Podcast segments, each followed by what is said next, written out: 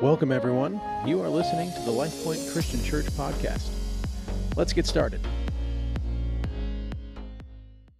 Good morning, everyone. So glad that you've joined us as we continue this teaching series called Tree Chronicles. Hey, I want to start off with a quick poll. All right, we're going to take a poll this morning. Uh, by a show of hands, how many of you have ever attended a concert or some kind of show or sporting event where you've had an obstructed view? Meaning, wherever you were standing or seated, you couldn't see everything that was going on on stage. How many of you had that experience? Okay, yeah, the majority of you, right? So, a number of years ago, Aaron and I went to this concert in Sacramento at the Ace of Spades, and we arrived fairly early for the show, and so we had a pretty decent view of the stage.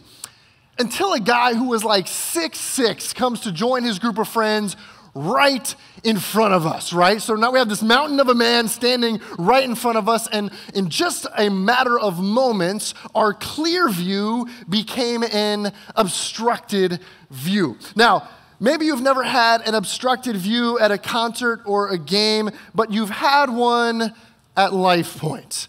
Perhaps you've noticed the giant pole in the middle of our auditorium. All right? Now, not a, very big deal for when this building was a Harley Davidson dealership. Having the pole in the middle of their showroom, hey, no problem.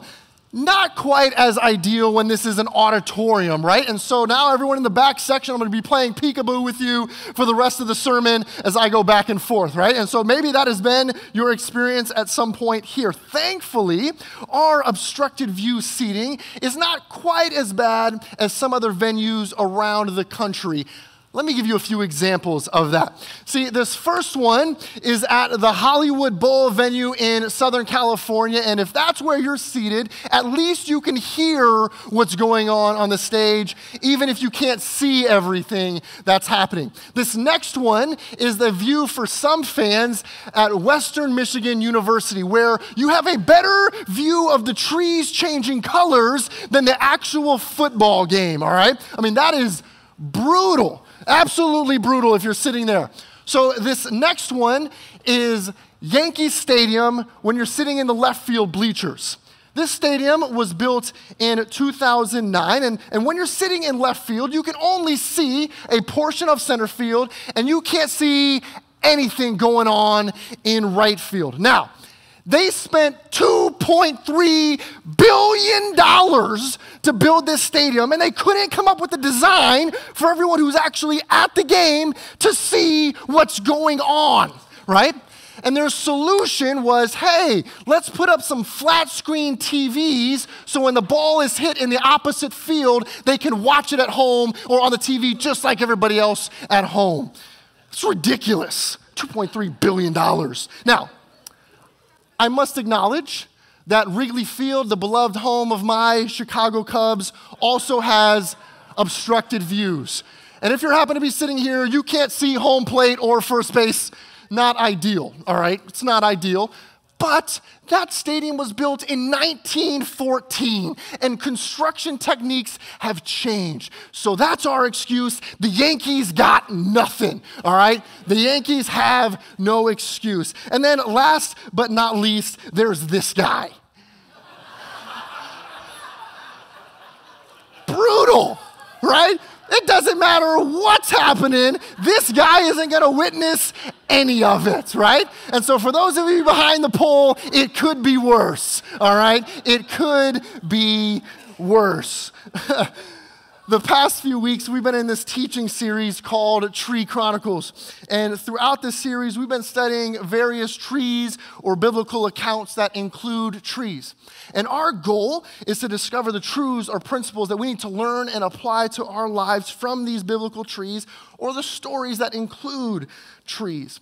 And so this morning, we're going to be looking at a passage that not only involves trees, but someone who had an obstructed view. So I invite you to turn in your Bibles or navigate in your Bible app, even jump on the U YouVersion app to follow along with the notes. Uh, and we're going to go to Luke 19.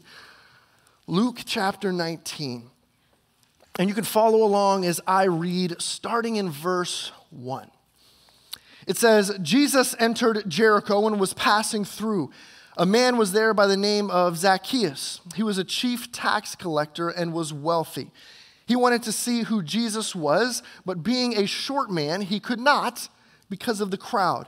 So he ran ahead and climbed a sycamore fig tree to see him, since Jesus was coming that way.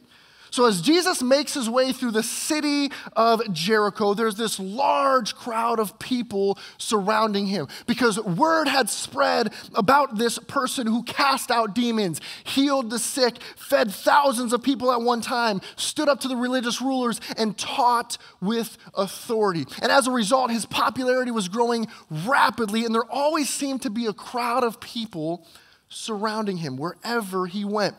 Now, a few years ago, Netflix released a documentary called The Last Dance, which followed the Chicago Bulls and the GOAT, Michael Jordan, during the 1998 season. Only facts on stage, only facts. Um, now, no matter where the team went, right? No matter where the team went, there was always a crowd of people, whether they were traveling to a different US city or around the world. Everywhere there was so many people trying to catch a glimpse of Jordan and the Bulls. And this was a modern day example of what life was probably like for Jesus and the 12 disciples because everywhere they went, people wanted to catch a glimpse or get close to Jesus. And so, like so many others, Zacchaeus heard about Jesus and wanted to see this man that everybody was talking about. However, in verse 3, we learn that Zacchaeus is vertically challenged, all right? Vertically challenged. I mean, no one is selecting him to be in their starting five, if you know what I'm talking about. Now, being on the shorter side of things, Zacchaeus wasn't able to see over the crowd to get a glimpse of Jesus. His view was obstructed. But rather than give up and be like, you know what, forget it, I'm just going home, there's too many people. That's not what he does. He runs ahead and he climbs a tree so that he has a better view of Jesus. He repositions himself, he changes his perspective so that he's able to see more clearly. And so, after finding this spot in the sycamore fig tree, Zacchaeus waits for Jesus to walk by. But when Jesus arrives at Zacchaeus' location, something surprising happens.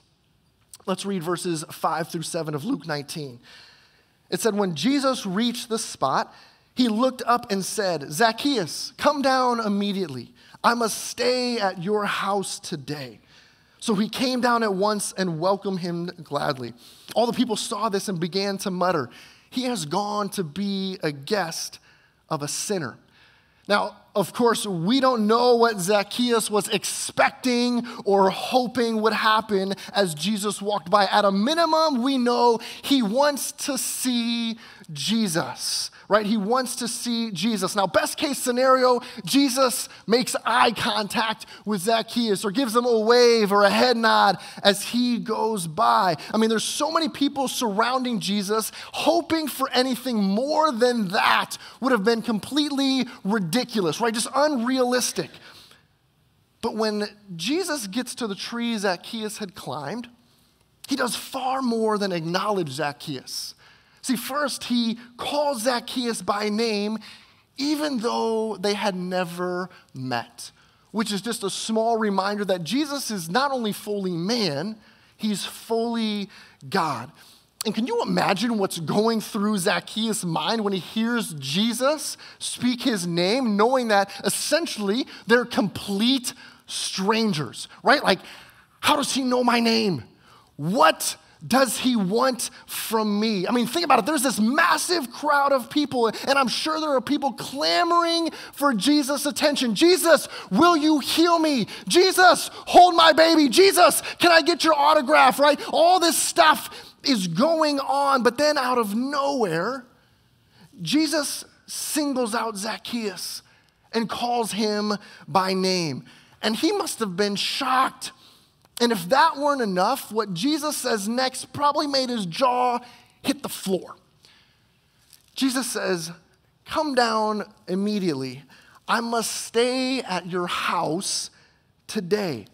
And again, we don't know what's going through Zacchaeus' mind, but he, he gathers himself quickly, gets down the tree, and welcomes Jesus to his house. However, there's a bunch of people who see and hear this exchange take place between Zacchaeus and Jesus. And all those people who, who heard what's going on or they see what's going on, they got a little something to say about it, right? They got a little something to say. The NIV says they began to mutter. The English Standard Version says they all grumbled. The Greek word that was used in this verse conveys that many were indignantly complaining. And why are the people so upset? Because Jesus had gone to be the guest of a sinner. You see, back in verse 2, we learn that Zacchaeus is the chief tax collector and that he is wealthy. And at first glance, these seem like insignificant details that we could easily miss or gloss over. However, in this particular culture, being a tax collector carried some extra baggage. One commentator writes this Tax collectors were typically Jews who served the Romans by collecting taxes for them. They were viewed as collaborators and were ostracized. Often the tax collectors were dishonest and greedy and took advantage of their fellow Jews by overtaxing them and keeping the takings for themselves. The people looked at tax collectors both as traitors and thieves. And this insight explains why the people, Jews, right, primarily, would have reacted so poorly to Jesus' desire to spend time with Zacchaeus. But as surprised as they would have been at Jesus' request to go to Zacchaeus' house, they would have been just as surprised by what Zacchaeus does next. Check out verse 8. It says, But Zacchaeus stood up and said to the Lord, Look, Lord, here and now I give half of my possessions to the poor. And if I have cheated anybody out of anything, I will pay back four times the amount. You see, this encounter with Jesus, this unexpected encounter with Jesus, he wasn't planning on having an interaction with him. He just wanted to see him. He just wanted to lay eyes on him. Who is this person that everybody's been talking about? But they go on to have this surprising interaction, this unexpected interaction. And, and this exchange between Jesus and Zacchaeus, it changes him. See, having been cast off and considered less than by his own people, the love and the care and the acceptance that Jesus shows Zacchaeus, despite his obvious character flaws, despite his poor behavior, it's transformed Zacchaeus from the inside out. And the evidence of that transformation is seen in his actions. And this is essentially what we were talking about last Sunday. In John chapter 15, we learned that God's desire for us is to bear much fruit. Meaning, we ought to live our lives in such a way that it demonstrates that we are growing in our faith and becoming more and more like Jesus. And while it's difficult to list all of the ways in which we can bear fruit, right, we talked about how our character, and our conduct and our converts are three primary ways in which we can bear fruit. These are areas of our lives in which we should be bearing fruit. And here in Luke chapter 19, we begin to see Zacchaeus bear fruit when it comes to his character and his conduct. First, Zacchaeus commits to giving half of his possessions to the poor. And quite possibly, this could be the first time that Zacchaeus' immense wealth will benefit other people. Additionally, Zacchaeus also commits to paying restitution at four times the amount for, uh, to those he has cheated. You see, Zacchaeus' behavior is evidence of genuine heart change. And it's what causes Jesus to say, Today, salvation has come to this house. Today, salvation has come to this house. Commentator Kevin Zuber writes this quick, decisive reversal of attitude toward wealth, a willingness to spend it not in shrewd, worldly ways, but to spend it with eternal life in view, made it clear that Zacchaeus or that salvation had come to Zacchaeus' house. Now, at this point in the story, it's important to note that Jesus didn't see Zacchaeus as a traitor and a thief like everybody else did. Jesus saw Zacchaeus as the reason he came to earth in the first place. It's why he came.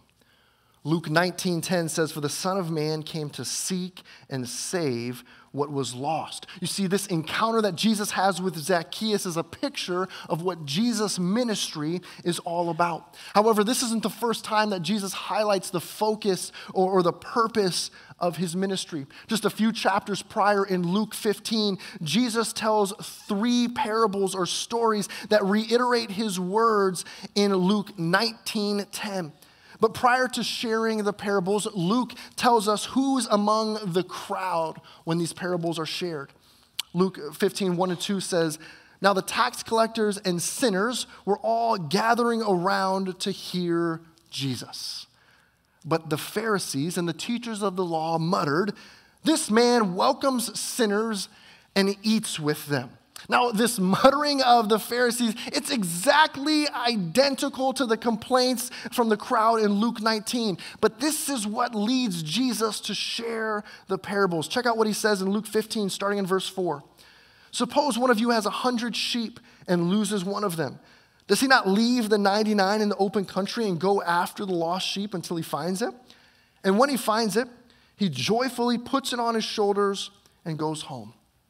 Then he calls his friends and neighbors together and says, Rejoice with me. I have found my lost sheep. I tell you that in the same way, there will be more rejoicing in heaven over one sinner who repents than over 99 righteous persons who do not need to repent. Jesus goes on to tell two more parables with a very similar message because he wants to drive home the point that Jesus is all about reaching the lost. And he demonstrates that to be true in the passage that we're studying this morning. You see, Jesus could have easily walked under the tree branch on which Zacchaeus sat and continued on his way. He could have easily brushed off or overlooked Zacchaeus just like everybody else did. But instead, Jesus identifies Zacchaeus as the lost sheep someone who needed to be found, someone who was worth going after, a sinner who needed a Savior. And as a result, from what we know in Luke 15, there is great rejoicing in heaven on that day because what had been lost was found. Zacchaeus had been lost, but now he's among those who are found. And so, what is this story about a short guy climbing a tree have to do with us? Right? How does this story apply to our lives today? And I know there are some of you here this morning because, like Zacchaeus, you've heard about Jesus. You've heard something about God, or you've heard a little something about the church, and, and you're looking to find out more. And whatever it was that you heard, it's piqued your interest enough that you wanted to do some exploring or even fact checking on your own. And it could be that a friend or family member told you about Jesus, and, and now you want to check it out for yourself. And, and you're wondering is, is Jesus really everything that people have been telling me? Can he actually help me? Or maybe you went to church a long time ago, even as a kid. And you remember some things, but at this point in your life, you're looking to get a better understanding of who Jesus is and what he has to offer you now. Or possibly what he has to offer your family or your marriage or some other area of your life. In essence, you want to climb the tree like Zacchaeus and get a glimpse of Jesus for yourself. And if that's where you're at this morning, you came to the right place. Because the Bible tells us those who draw near to God, He will draw near to them. And even though God is infinite and all powerful and all knowing, He's everything you've heard and then some. He wants to have a personal relationship with you. He wants nothing more than that. And that's where it all begins. Everything flows from that. And so, whatever your reasoning is for wanting to explore Christianity or find out more about this guy, Jesus, in time, you will come to find, just like Zacchaeus did, that when you come to Jesus, you will get far more than you bargained for every single time. Because, yes, he can help you through whatever difficult season you're going through. Yes, he has the blueprint for a healthy marriage. Yes, he knows how to help you make wise decisions. But above all else, he offers salvation, he offers eternal life. And if, like Zacchaeus, you've seen enough to know that Jesus is the real deal, today can be your day of salvation as well. And I'll tell you how to make that happen in just a minute. There are others here this morning who might be among the crowds following Jesus, but but you're content with where things are at, right? You're not looking to have an encounter with Jesus that is going to cause you to change your life or cause you to live differently. And if that's where you're at this morning, you like being around church, like, hey, good message, good music. I, I know some people, yeah, it, it's good. The coffee, it's all right, right? You know, like whatever reason you're coming, you like being amongst the crowd, right? You like being around Jesus. But if that's where you're at this morning, my encouragement to you is to climb the tree. Change your perspective. Give yourself an opportunity to see Jesus more clearly and discover the life that He has for you, that He wants for you. See, prior to climbing the tree, Zacchaeus had a lucrative job. He had a position of authority. On the outside, People were probably thinking, man, this guy, it's not that bad. He has power, he has more money than he knows what to do with. But his occupation probably put a strain on relationships or made it difficult to have solid friendships. He also had a job that caused a lack of integrity. You see, Zacchaeus was living for himself so I can't help but wonder how fulfilled or satisfied was his life really? And everything changed when he took steps to get his eyes on Jesus. And the same could be true for you as well. See, what might God do in your life if you were to climb the tree to see Jesus? What might God do if you were to remove the obstacles that have been standing in your way, keeping you from having an encounter, a life changing encounter with Jesus? And even if you have yet to make a move, if you've done nothing to change your perspective or climb your tree or, or to grow in your understanding of who Jesus is and what he has to offer you, here's what we already know from not only Luke 15, but Luke 19 as well. Jesus is already looking for you. He's already looking for you. Because initially, while Zacchaeus couldn't see Jesus, there was never a moment where Jesus couldn't see Zacchaeus. He always knew where he was, he always knew his name. And he knows your name as well. And so take the next move. He's waiting for you to draw near to him so he can draw near to you. Climb the tree, come to him because today can be your day of salvation as well. And if that's a step you want to take this morning, it's pretty simple. It's pretty simple. We say it's as easy as ABC, right? First, A, you have to acknowledge that your relationship with God is broken because of your sin the stuff that we've done that isn't on par with what God wants, right? The things that God wouldn't approve of. B, believe that God sent Jesus to die on the cross to pay the punishment for your sins. And C, choose to live for Him. Allow Him to be the boss, allow Him to be the one who's calling the shots.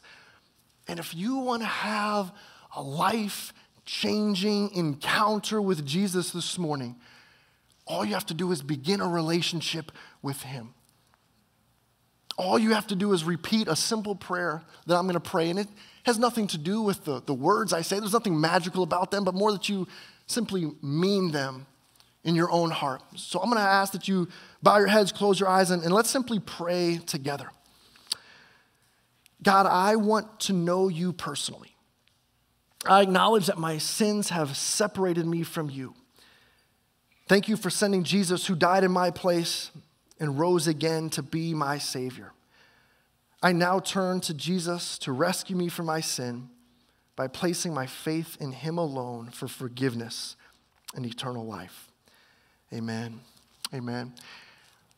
And if, if you pray that prayer for the very first time, man, we want to celebrate that decision with you. We want to come alongside you and help you take next steps in your relationship with God. And you can let us know that you made that decision by simply texting the word connecting, ing on the end of it, connecting to the phone number 94000. You'll receive a link in return. You just simply click the button that says, I accepted Christ today. And someone from our team would love to be able to follow up with you on the decision you made. And finally, I, I know there are some in this room who already have a relationship with Jesus. And there's an important point of application for you as well. You see, it's very clear that we know that Jesus has come to seek and save the lost. He was intentional about looking for them. He was intentional about spending time with them. That's exactly what happened in Luke 19. And as Christians, as followers of Jesus, we're called to do the same thing. You see, each and every one of us has a sphere of influence, which is made up of the people that we interact with, talk to, cross paths with on a regular basis. And your sphere of influence, it could include family members, close friends, coworkers, neighbors, your kid's teacher, your kid's coach, whoever, people that you rub shoulders with on a regular basis. Now, most of you on the way in, you received this sphere of influence card. Looks like a coaster, right? You got to laminate it first, though. The sphere of influence card. And we put this in your hands because we want you to identify those in your SOI, those in your sphere of influence who don't yet know Jesus. Ask yourself, who are the people I'm interacting with on a regular basis in my existing rhythms and routines of life that are not yet Christians. And we want you to write their names down on this card. And then I want you to put it somewhere that you're going to see it every single day. Because this card is going to serve as a reminder for you to do a couple of different things. One is to pray for these names or pray for these people by name every single day, that they might become aware of their need for Jesus. And then, two, this card is going to serve as a reminder for you to be intentional about creating opportunities to invest in them, to build relationships with them, with the hope that one day you might be able to point them to Jesus. Now, just a quick side note for those of you who don't know any non Christians, right? Maybe you don't have any unbelieving friends or neighbors or coworkers to write on this list or you're unaware of them. I lovingly say that's a problem. That's a problem. You see, our calling is to make more followers of Jesus. But if everybody you know already loves Jesus, it's going to be very difficult for you to fulfill the mission, right? Now, there's nothing wrong with having Christian community. We need it, right? It's so important, it's vital to our lives. But when our only community is a Christian community, we are missing it. We are missing it. If you are not consistently rubbing shoulders with people who don't know Jesus, that's a problem. And you need to do something about it. You need to expand your sphere so that it includes people like Zacchaeus people who are lost and need to be found. Because the people that you write down, they're counting on you. They don't know it, but they're counting on you. because you might be the only Jesus they ever encounter. You might be the only church they ever encounter. And you have a responsibility to them. You see, we don't get to opt out. If you call yourself a Christian, then God calls you a missionary. And I realize some of you have a desire to reach those in your SOI, but, but you don't know how. And I get it, right? We talked about it last week. It's scary, it's intimidating. And, and yeah, oftentimes we're left wondering, well, what do I do now? What do I do next? And if that's where you're at, I would encourage you to go to lifepoint.org slash influencer. Go to lifepoint.org slash influencer.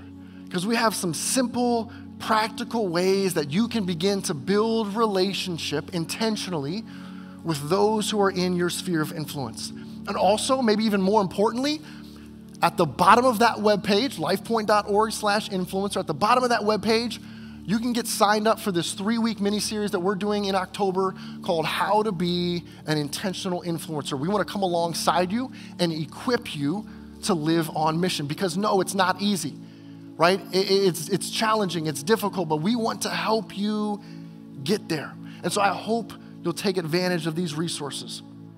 And my hope and prayer, really, for all of us is that we'll have a life changing encounter with Jesus that we'll no longer be among the lost, but be among those who are found. And once that happens, that we will follow Jesus' example and live our lives passionately pursuing those who still need to find him. We hope you enjoyed today's message. You can learn more about us by visiting us online at lifepoint.org. If you are ever in the Sacramento area, we would love to see you in person. Events and service times can be found on our website. Thank you for listening, and we hope you join us for our next episode.